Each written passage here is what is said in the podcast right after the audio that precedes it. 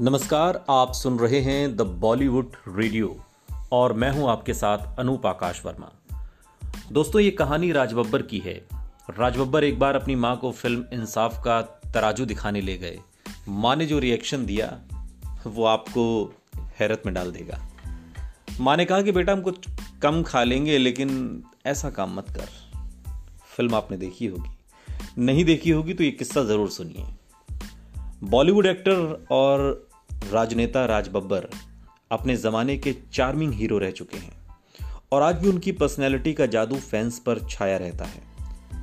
दर्शकों के favourite the Kapil Sharma show में कुछ समय पहले जब राज बब्बर और एक्ट्रेस, पॉलिटिशियन जया प्रदा पहुँचे थे, जहाँ सबने खूब मौज मस्ती की थी, धमाल मचाया था इस बीच राज बब्बर ने बताया कि पहली बार जब वो अपनी माँ को उनकी फ़िल्म दिखाने थिएटर ले गए तो उनकी माँ ने फ़िल्म देखकर और फ़िल्म में राज बब्बर का रोल देखकर क्या कहा था।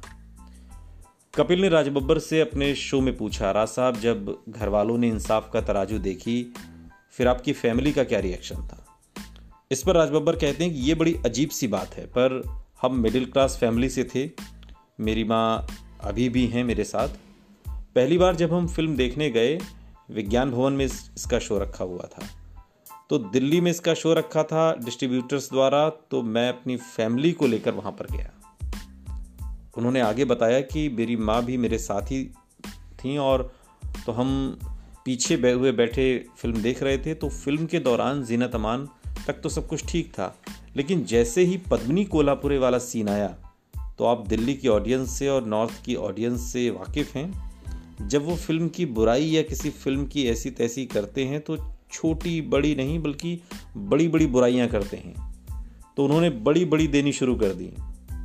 और जो मेरी माँ ने रोना शुरू किया वहाँ पर तो मेरी माँ ने धीरे से कहा, पुत्र, असी थोड़ा खा लेंगे, बस एहो जया कम ना करे कर। यानी कि बेटा, हम थोड़ा कम खा लेंगे, लेकिन ऐसा काम तुम बिल्कुल मत किया कर। राज बब्बर ने आगे कहा कि यकीन मानिए, जब मेरी माँ ने ऐसा कहा, वो मेरे लिए सबसे बड़ा कॉम्प्लीमेंट था। कि मैं मतलब अपनी बात कह सका, मेरे डायरेक्टर्स ने जो मुझे कहा था स्क्रीन पर करने के लिए, मैं उसे परफेक्ट निभा सका। और चोपड़ा साहब यही चाहते थे।